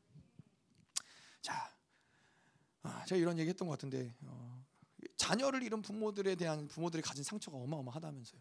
자녀를 잃은 부모들의 상처는 뭐 나라에서 뭘 보상을 해준다고 해결될 문제, 돈이 해결할 수 있는 문제도 아니고 뭐 어떠한 위로, 어떠한 뭐 보상 이런 것들이 해결할 수가 없대요. 그 자녀를 잃어버린 상처는 어떻게든 해결할 수가 없다고 그러더라고요. 근데 이게 그나마 위로를 받을 수 있는 건 무엇이냐? 같이 자녀를 잃어버린 고통을 갖고 있는 사람들이 만날 때에는 무슨 특별한 이야기를 안 해도 그냥 서로의 고통 아 저 사람도 내가 가지고 있는 고통이 있구나 아 저 사람도 내가 아픔을 저 사람이 내 아픔을 이해할 수 있겠구나 이것만으로도 많은 부분들이 상처가 치유가 된다라는 거예요. 그렇기 때문에 예수님이 인간의 모습으로 오셨다는 것이 이러한 측면에서도 이게 얼마나 중요해요. 이러한 측면에서도 우리가 얼, 어, 마나 우리의 마음을 예수님께 활짝 열 수 있고 예, 그분을 초청할 수 있고 그분을 의지할 수 있어요. 그분은 결코 우리가 죄졌기 때문에 너 왜 그런 죄 졌어? 너 그거밖에 못해? 이렇게 우리를 꾸짖으시거나 정죄하시는 분이 아니라는 것이죠. 음. 자, 그래서 우리의 큰 착각 중에 하나가 고통 가운데서 하나님 왜 맨날 나만 이런 고통을 받아요? 왜 나만 이렇게 힘들어요? 왜 나만 이런 어, 어려움이 있어요? 이거는 어, 큰 착각이라는 거예요. 왜냐? 예수님이 우리와 함께 하시잖아요. 예수님이 우리의 고통 가운데 그분이 이 고통을 같이 고통스러워하시고 같이 아파하시고 같이 체휼하시는데 이러한 것들을 보지 못할 때는 나만 고통받는 것 같고 나만 힘든 것 같고 나만 어려운 것 같다는 것이죠. 그분은 반드시 우리의 멍에를 함께 짊어지시는 분이라는 거예요. 제가 이번에 윤종 목사님이 40일 금식을 하시면서 어, 그런 얘기가 아, 그, 그 제가 금식할 때 일이 좀 생각이 나서 목사님 제가 마지막 날 토요일 날 오전에 목사님 윤종 목사님 가서 같이 좀 기도해드리고 좀 그러고 왔는데 기도 이제 어, 해드리면서 어, 많이 힘드시죠. 많이 힘드시고 많이 어려우신데 많이 하나님이 특별히 어, 많이 회개하게 하신다고 자기 악, 악들을 많이 보게 하신다고 그래서 그 악들 때문에 어, 많이 울었고 많이 고통스러워했고 근데 아 그거는 정말 큰 축복이에요. 자기의 악을 하나님 보여준다라는 거는 아, 그거는 정말 큰 축복이에요. 그 이러한 시간이 아니었으면은 어떠한 악들은 보이지 않는 영역들이 반드시 있어요. 인간이 내가 노력해서 내가 아 나는 이러한 약함이 있지라고 인지하는 부분들이 있지만은 내가 인지하지 못하는 영역 가운데 있는 내 안에 숨어 있는 근원적인 힘들이 있거든요. 이분도 뭐 대놓고 악한 분은 아니시잖아요. 대놓고 악한 분은 아닌데 이 안에 있는 이 바벨론이 주는 강력한 힘들이 있다라는 것이 인지가 된 거예요. 인지가 돼서 그러한 힘들로 인해서 내가 문득문득 드는 생각들, 문득문득 드는 판단들이 아 이게 어마어마한 힘들이 내 안에 있구나. 이거를 이제 발견, 어둠을 발견을 하신 거죠. 이게 이게 이 또 금식을 하면서 어, 음, 얻을 수 있는 큰 축복 중에 하나죠. 근데 마찬가지로 저희들도 마찬가지인 거예요. 집회를 통해서 우리에게 아, 하나님의 영광이 막 임하고 많은 은혜를 받고 다 좋은데 예, 또한 어둠이 드러나는 것, 우리 안에 내 안에 막 이 어둠이 드러나는 것도 하나님의 놀라운 축복인 거예요. 이 어둠을 드러날 때, 음, 아 뭔가 빛이 임했구나. 아 빛이 내 안에 임했기 때문에 이 영광, 아, 어둠들이 드러나는구나. 이것을 어, 인지하는 것이 중요한 것이고 또 그것을 인지하면은 또 하나님이 그것들을 풀어가시는 것들을 보게 하세요. 아 내 안에 이런 어둠이 있었구나. 이게 인지가 되면 일단 풀어내는 거는 그 다음은 어렵잖아요. 아 내 안에 이러한 악함들이 있었구나. 이것들이 인지가 되면은 하나님 이것들을 풀어가시는 거는 어렵잖아요. 근데 문제는 원수들도 그렇지만은 늘 보지 못하게 만드는 거예요. 미혹되게 만드는 거예요. 그래서 우리 안에 가장 악한 상태가 뭐예요? 아, 나는 선하지, 나는 의롭지, 아, 난이 정도면 훌륭하지. 이게 이게 가장 악한 상태라는 거예요. 이게 가장 하나님이 뭘 할 수 없는 예, 바리새인 것 같은 예, 거룩한 음, 스스로 거룩하다고 여기는 이런 부분들이 있지만은 예, 어쨌건 그래서 이 40일 이제 윤종사님 그런 것들을 이제 통과하시는데 이 하나님이 이제 저에게 보여신 게 40일 할 때 제가 아, 저도 한 겨울에 했어요. 한 겨울에 아, 비슷했던 것 같아요. 그때 신년 집회였던 것 같아요. 근데 그때는 이제 신년 집회를 성은동산에서 했는데 여러분 아시겠지만 성원동산이 계단도 좀 많습니까? 근데 이제 40일, 30일을 넘어갈 때쯤이었거든요. 그러니까 막 춥고 막 눈 내리고 이런데 막 개, 미끄러운 계단을 올라갔다 내려갔다를 몇 번을 해야 되고 너무 너무 힘들고 고통스러워 같이 근데 또 하필 뭐 이렇게 좋은 걸 수도 있지만은 금식하는 사람들을 다 한 방에 묶어놨어요. 그때 40일 금식하는 사람들이 꽤 됐거든요. 한 네다섯 명, 세네 명, 네다섯 명 하여튼 뭐 그 정도 있었어요. 한 방에 다 묶어놨어요. 근데 이제 한 명씩 한 명씩 이제 거의 끝물인 사람들은 마무리하고 딴 방으로 옮겨가더라고요. 근데 이 사람들은 다 금식을 잘해요. 그냥 밤에 잠도 잘 자고 뭐 푹 자고 일어나서 집회 가는데 저는 저 저만 그 방에서 저만 밤에 한숨도 잠이 안 오는 거예요. 한숨도 잠이 안 오니까는 잠이 안 와갖고 고통스러운 것도 고통스러운 건데 잠이 안 오면 몸이 너무 막 피곤하거든요. 피곤한데 이제 집회 가서 앉아 있어야 되는 거예요. 집회 가서 앉아 있으면 뭐 졸면 좋은데 그래도 잠이 안 와요. 그러니까는 몸이 막 온몸이 다 눌리고 쑤시고 막 고개를 들 수가 없어요. 일단 머리가 인간이 가진 머리는 한 8, 9kg 한다고 그러더라고요. 몸의 지체 가운데 가장 무거운 부분이래요. 그러니까 머리가 큰 사람은 더 무겁겠죠. 그러니까 어쨌건 그러니까는 금식을 하면은 저는 저 같은 경우는 제가 보니까 윤종 목사님 다 금식하지만은 아 저분들은 아직 살만하다라고 느꼈던 게 고개를 빳빳이 들고 계시더라고요. 저는 고개를 못 들었어요. 너무 힘들어서 그냥 앉으시면 밤에도 누워 있는 누워 있으면 이게 막 속이 올라오고 막 힘드니까는 누워 있는 것도 힘드니까는 이렇게 앉아가지고 앉아 있으면 이제 고개 숙이고 이러고 밤새도록 있는 거예요. 예. 얼마나 고통스러워요. 근데 이제 성운동산에 가서 막 화장실에 화장실에 가서 울기를 몇 번을 했는지 몰라요. 왜냐면 이제 속이 올라오면 이제 토하니까는 이제 변기를 붙잡고 막 울면서 살려달라고 하나님 회개를 하면서 잘못했다고 뭘 잘못했는지 모르지만 일단 잘못했다고 용서해 달라고 예, 그래서 하나님한테 막 회개를 하면서 나중에는 화장실 냄새만 나도 막 몸이 반응을 하는 거예요. 속이 막 울렁울렁거리면서 하여튼 이제 그렇게 힘들었을 때였는데 그때도 막 이제 예배 가운데 너무 힘들어갖고 막 이렇게 고통스러워하고 있는 가운데 하나님이 그건 제 꿈은 아니었던 거죠. 예배 시간에서 꿈은 아니겠죠. 환상으로 하나님 보여주셨는데 내가 너무 고통스럽게 십자가를 메고 있는 너무 무거운 십자가를 메고 있는 모습이 보여지더라고요. 근데 이제 예수님이 그 제 환상 가운데 나타나셔갖고 아무 말씀 없으세요. 아무 말씀 안 하시고 예, 그냥 저한테 가, 오셔서 십자가를 그분이 짊어지시고 이제 그분이 십자가를 지고 가시는 거예요.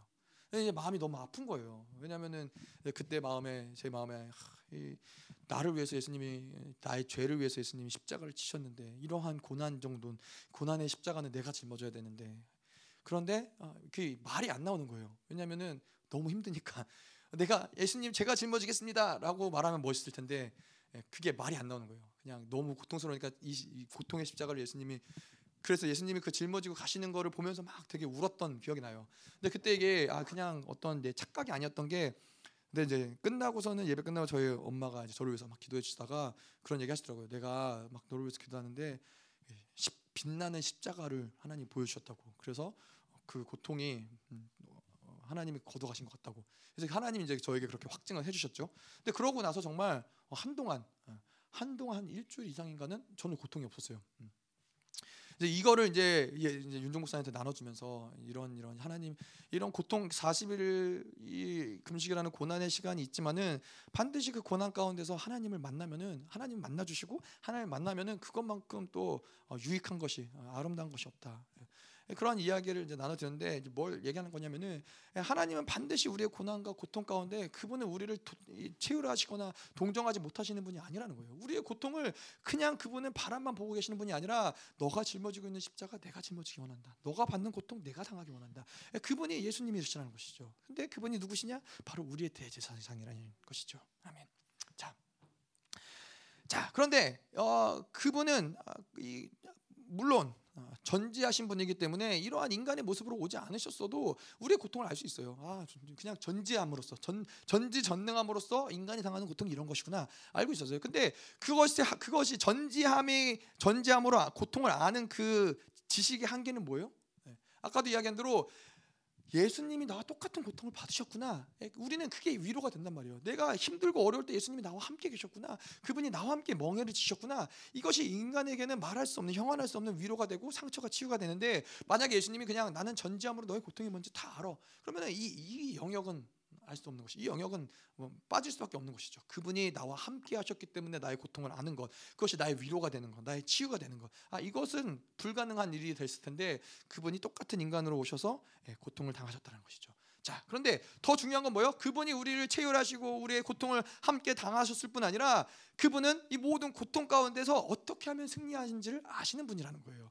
우리에게 이 고난과 고통 어떻게 이 고난이 끝나야 될지 이 고통이 어, 어떨 때 가문 대대로 내려오는 이 고통과 고난과 아픔과 슬픔을 어떻게 해결해야 될지 모르는 상황 가운데서 예수님은 우리를 체휼하실 뿐만 아니라 어떻게 그 고난을 해결하실 수 있는지 어떻게 이 고통을 벗어날 수 있는지 어떻게 승리할 수 있는지 이것을 아, 그분은 아신다는 것이죠. 왜 그것이 가능하냐? 음, 그분은 아, 똑같이 고난을 당하셨으나 죄를 짓지 않으셨기 때문에 죄 모든 고난과 고통의 근원은 근원은 뭐예요? 죄라는 거예요. 죄가 모든 고통과 인 간이 가진 모든 고통의 근원인데 예수님은 이 죄를 해결하셨고 이 죄를 해결할 수 승, 죄를 승리하셨기 때문에 우리를 똑같은 우리와 상태 가운데 오셨지만은 우리를 승리로 이끌어 가실 수 있는 분이라는 것이죠. 아멘. 자, 그래서 그분은 인간으로 오신 또 이런 죄를 중재하기 위해서 오신 대제사장인 것이고 두 번째로 그분은 또 하나님의 아들로서의 대제사장이라는 것이죠. 자, 그래서 그분은 그냥 단지 인간이셨다. 아 그러면 그것에도 한계가 있어요. 어, 그분이 우리의 모든 인류의 죄를 속량하실 수 있는 어떠한 이, 이, 이 전능하신 신적인 어떤 자격으로서가 뭐, 어, 어, 부족할 수 있는데 히브리서 3장 1절에 보면은 그러므로 함께 하늘의 부르심을 받은 거룩한 형제들아 우리가 믿는 도리의 사도이시며 대제사장이신 예수를 깊이 생각하라. 그분은 우리가 우리의 믿는 사도이며 대제사장에서 그분은 인간의 모습으로 오셨고 대제사장이시지만은 본질적으로 그분은 하나님의 아들이라는 거예요. 그분은 하나님의 아들이기 때문에 그냥 단지 인간의 죄를 가지고 무기력하게 걸어가는 다른 어떠한 인간의 모습이 아니라 모든 죄를 해결할 수 있는 모든 인간의 근원의 것들을 만지시고 해결하고 그 해결의 방안을 제안할 수 있는 하나님의 아들이라는 것이 또 중요한 부분인 것이죠. 그래서 이 히브리서 3장에 보면은 3장 이 1절부터 쭉 보면 이제 모세와 예수님을 비교하는 부분이 나와요. 3장 6절에서 보면은 모세는 사환이지만은 예수님은 그 주인의 주인집의 아들이라는 것이 나와요. 자, 모세가 사환이 그 집에 사환이라는 건 뭐예요? 그 모세를 통해서 하나님이 이스라엘에게 어, 율법을 주시고 나아가야 될 방향성을 제시하시고 그 이스라엘을 책임질 수 있는 어떤 영역들을 모세에게 맡기셨고 그것들을 모세가 잘 감당을 했다는 거예요. 근데 그거는 뭐예요? 사원으로서 그 집의 종으로서 그것들을 감당을 했다는 것이죠. 근데 예수님은 그 집의 아들이라는 거예요. 사원과 아들의 틀린 점. 여기서 히브리 기자가 말하고 싶은 틀린 점은 뭐예요? 예, 사원이 책임질 수 있는 영역과 그 주인집의 아들로서 책임질 수 있는 영역은 완전히 다르다라는 거예요. 모세가 인간으로서 어, 탁월한 또 하나님과 이 친밀한 교제를 하는 인간으로서 그가 책임 질 수 있는 영역들이 있을 수 있지만은 하나님의 아들로서 예수님이 이스라엘이라는 전체를 우리 인간이라는 전체를 책임질 수 있는 영역은 완전히 또 다른 차원이라는 것이죠. 그렇기 때문에 예수님은 어, 주인의 아들, 주인, 주인 집의 아들로서 하나님의 아들로서 아, 이 모든 것들을 감당하셨다는 것이죠. 음. 그래서 그래서 이 히브리 기사는 얘기하는 거예요. 오직 그분만을 깊이 생각해라. 오직 예수만 바라봐라. 예수를 굳게 붙잡아라. 오직 예수님만이 우리를 완전하게 책임지시고 끝까지 책임지시고 우리를 속량하실 수 있는 분이기 때문에 그렇다는 것이죠. 음. 자 그리고 어, 또 3장 6, 절에 보면은 어, 그리스도는 하나님의 집을 맡은 아들로서 그와 같이 하셨으니 우리가 소망의 확신과 자랑을 끝까지 잡고 있으면은 우리는 그의 집이라.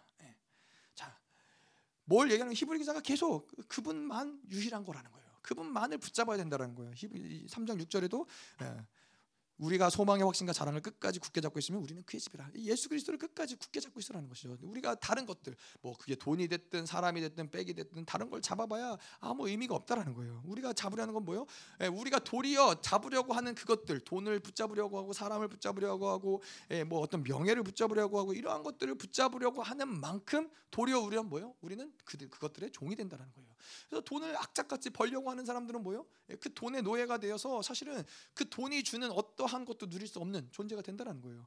예, 그렇기 때문에 우리가 붙잡아야 될 것은 이 세상의 어떠한 바벨론이 준 어떠함이 아니라 예, 예수 그리스도를 붙잡고 예수 그리스도를 바라보는 것이 우리에게 유일하다는 것이죠. 음. 자, 예수님이 아닌 다른 것을 붙잡는 것은 결국에는 어떻게 인생이 흘러가느냐? 결국엔 그 인생은 고통으로 흘러간다는 거예요.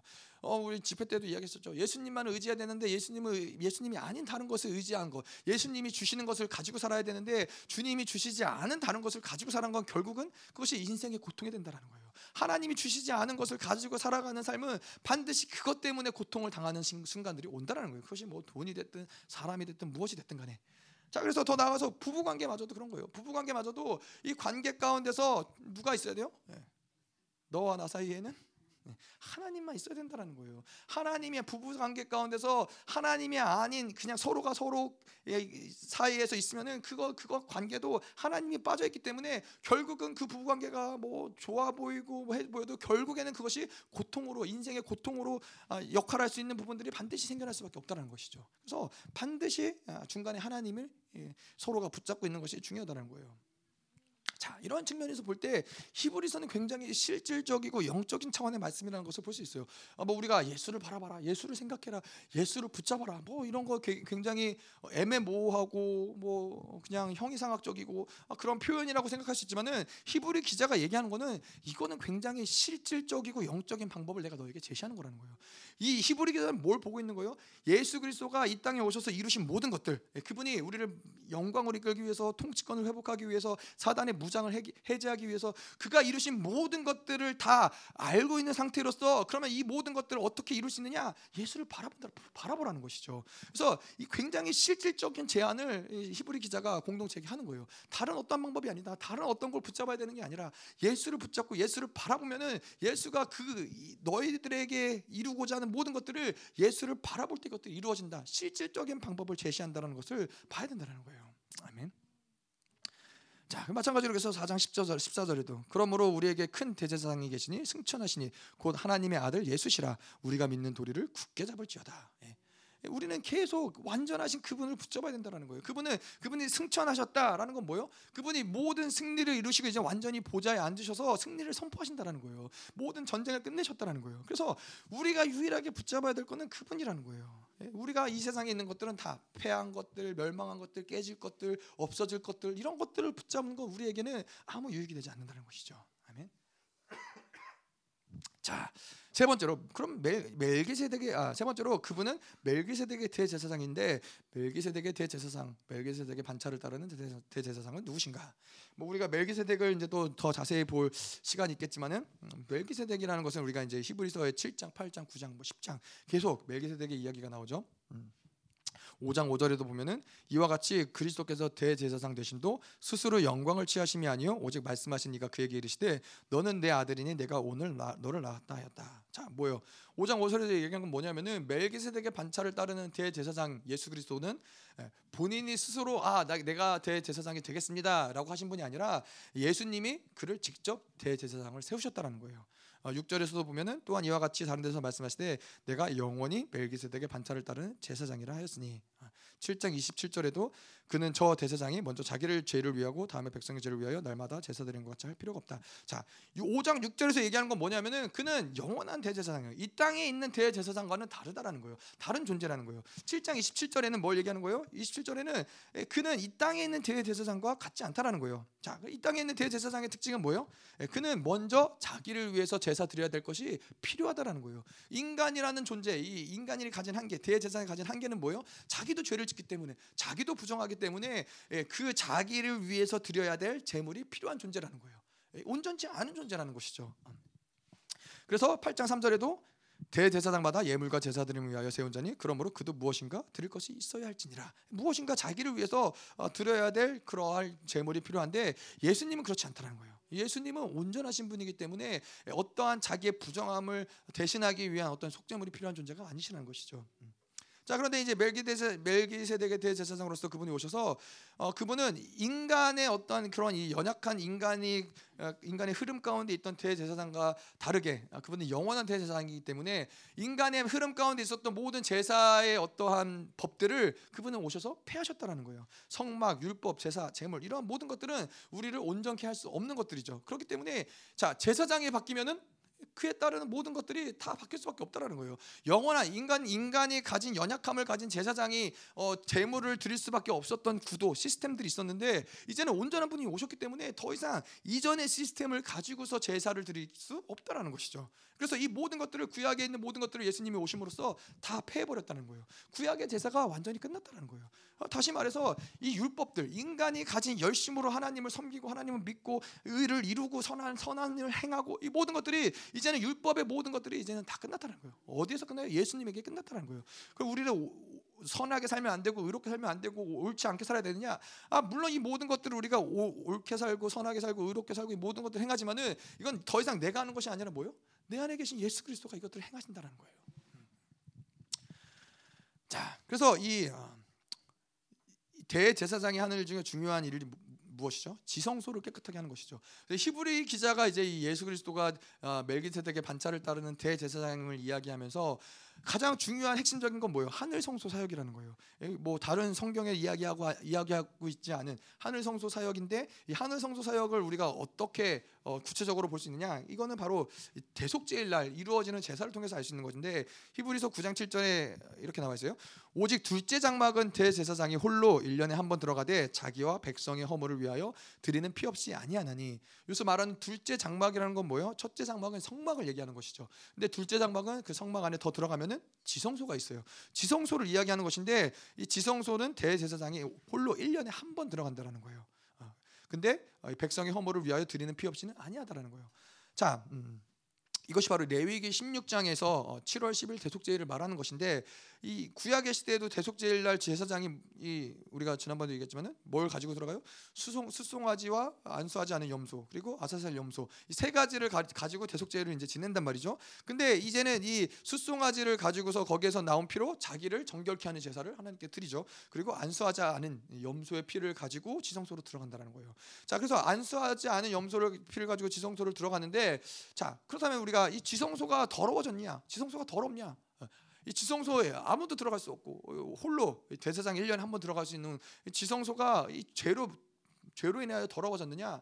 아, 더러워졌다라는 것이죠. 그렇기 때문에 안수하지 않은 염소의 피를 가지고 그 더러워진 지성소의 죄의 기록들을 삭제한다는 거죠. 죄 1년 동안 묵었던. 그래서 아까 얘기한 9장 7절에 보면은 1년에 한 번 들어가되 자기와 백성의 허물을 위하여 드리는 피 없이는 아니 하나니 지성소를 들어가는데 피가 필요하다는 거예요. 피를 들고 지성소를 들어간다는 거예요. 그래서 왜 이 피를 가지고 들어가느냐? 1년 동안 제사를 드리면서 이스라엘에 지었던 이 죄를 음, 속죄했던 그 피들 그 어떤 이 재물들을 통해서 묻었던 죄의 어떤 전이 됐던 죄 아, 피해 전이 됐던 그런 죄의 기록들이 지성소에 묻어져 있는 이러한 묻, 묻혀진 것들을 전이받지 않은 깨끗한 염소의 피를 뿌림으로써 그 죄마저도 어, 속량을 한다는 것이죠. 그것이 대속죄를 하는 일인 거예요. 그러니까는 이제 이스라엘은 1년 동안 죄를 지으면서 계속 속죄물을 드리죠. 죄를 짓고 속죄물을 드리고 양을 양을 드리고 양을 제물 속죄물로 드리고 또 그 심판을 보류하고 심판을 미루고 이렇게 1년 동안 속죄물을 드리는데 그 대속죄일 날은 무슨 날이냐? 정말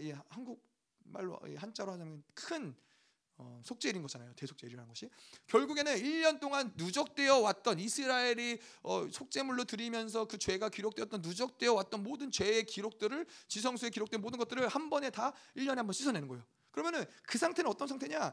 어떠한 내 안에서도 속죄물을 드렸기 때문에 죄가 없는 상태지만은 죄가 이, 이 심판받지 않는 상태지만은 이 지성소에 기록된 죄도 완전히 삭제된 상태니까는 더 이상 죄, 죄와는 완전히 분리된 상태, 죄와는 관계없는 상태의 상태가 되는 거예요. 하지만 대속죄일이 지나면 또 어떻게 돼요? 또 죄가 쌓이면서 또 지성소에 또 죄의 파일들이 어, 또 쌓이는 것이죠. 그러니까 그것을 매년마다 이스라엘은 대속죄일날 그렇게 하는 거예요. 그래서 대속죄일날 이 모든 죄가 삭제되면 이스라엘은 뭐 춤추고 뛰고 밤새도록 기뻐하면서 파티를 하는 거죠. 아, 내 죄가 완전히 삭제됐구나. 자, 그래서 근데 이제 멜기세덱의 반차를 따른 대제사장에서 예수님은 어떻게 해요? 자기의 피를 가지고 마치 대제사장이 1년에 한 번 대속제일날 지성소에 들어갔던 것처럼 자기의 피를 가지고 이제 하늘의 성소를 들어간다는 거예요. 하늘의 지성소로 가서 인간이 그동안 타락함으로써 쌓아왔던 모든 인간의 죄의 파일들, 죄의 기록들을 지성소에서 그 죄가 전이받지 않은 깨끗한 자기의 예수 그리스도의 피를 가지고 그것들을 깨끗하게 다 씻어낸다는 것이죠. 그러면서 이제 모든 하늘의 지성수에 쌓였던 모든 죄의 파일들이 완전히 다 삭제가 된 거예요.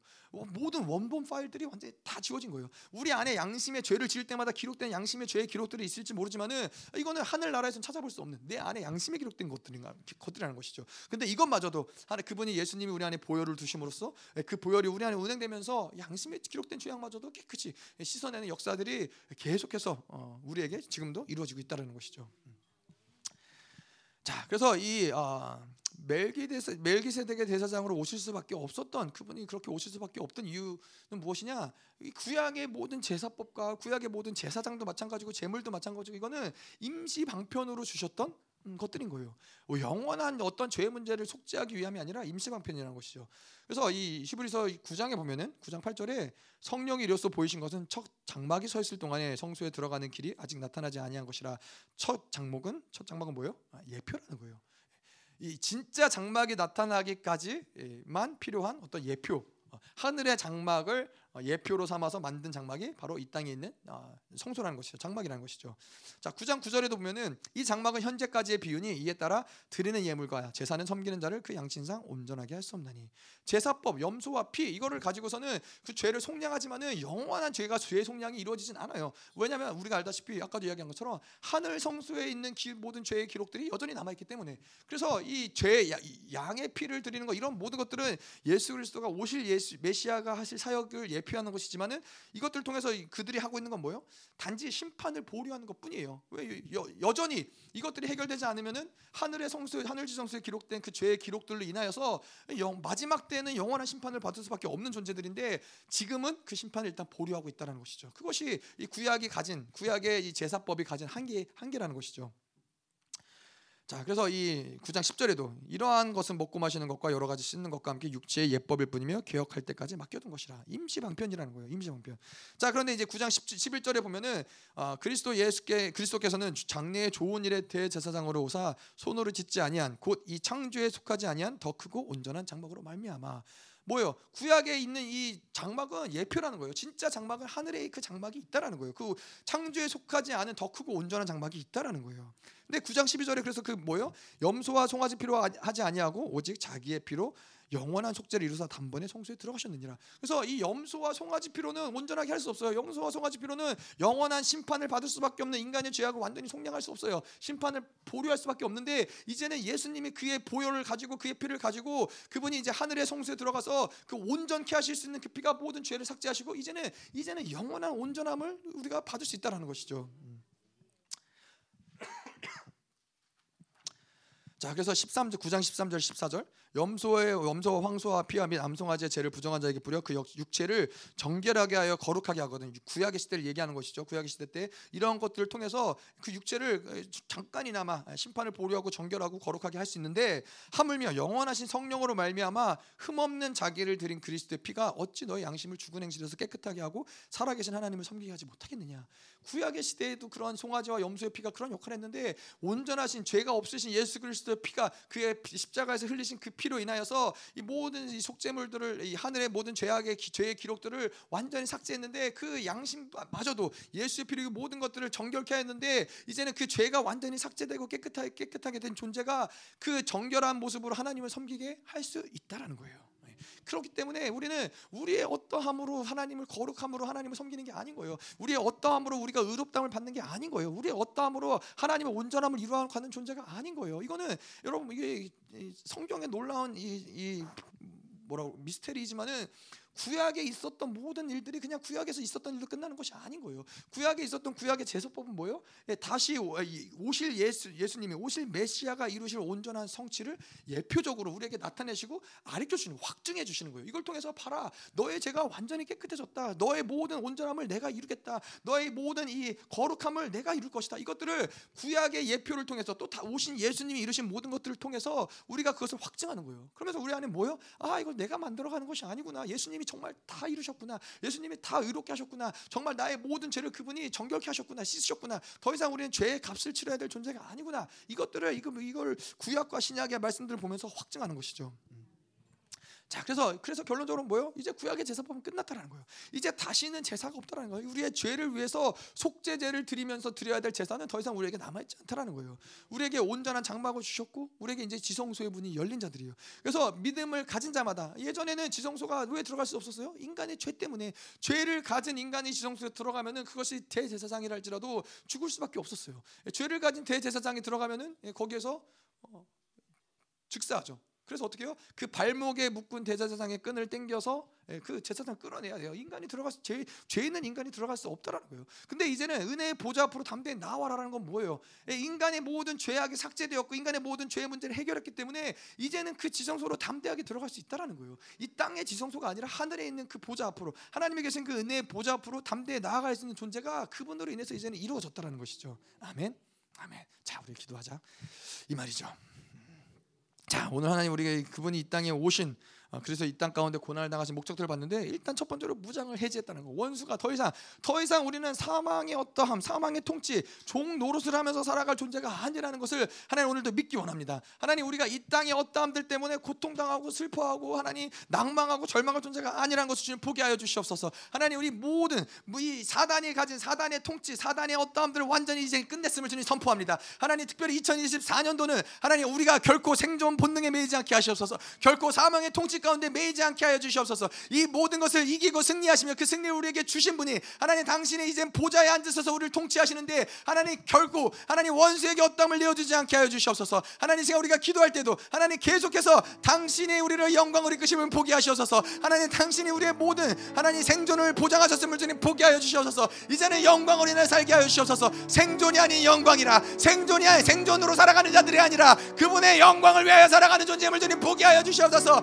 더 하나님 모든 생존에 묶였던 묶임들을 완전히 다 풀어질지어다. 모든 생존의 고리들이 완전히 다 풀어질지어다 이제는 교회 머리 대신 우리 구주 예수 그리스도의 은혜와 아버지 하나님의 끝없는 사랑과 성령 하나님의 내주 교통 위로 충만케 하신 역사가 오늘도 모든 사단의 사단의 무장을 해제하시는 그래서 더 이상 사망으로 살 수 없는 하나님의 거룩한 형제들로 어, 살기로 결단하는 사랑하는 성도들과 그 가정과 직장과 자녀와 기업과 비전 위에 이 나라 민족과 전 세계 파송된 사랑하는 선교사들과 생명사역과 열방교회 위에 이제로부터 영원토록 함께하기를 축원하옵나이다.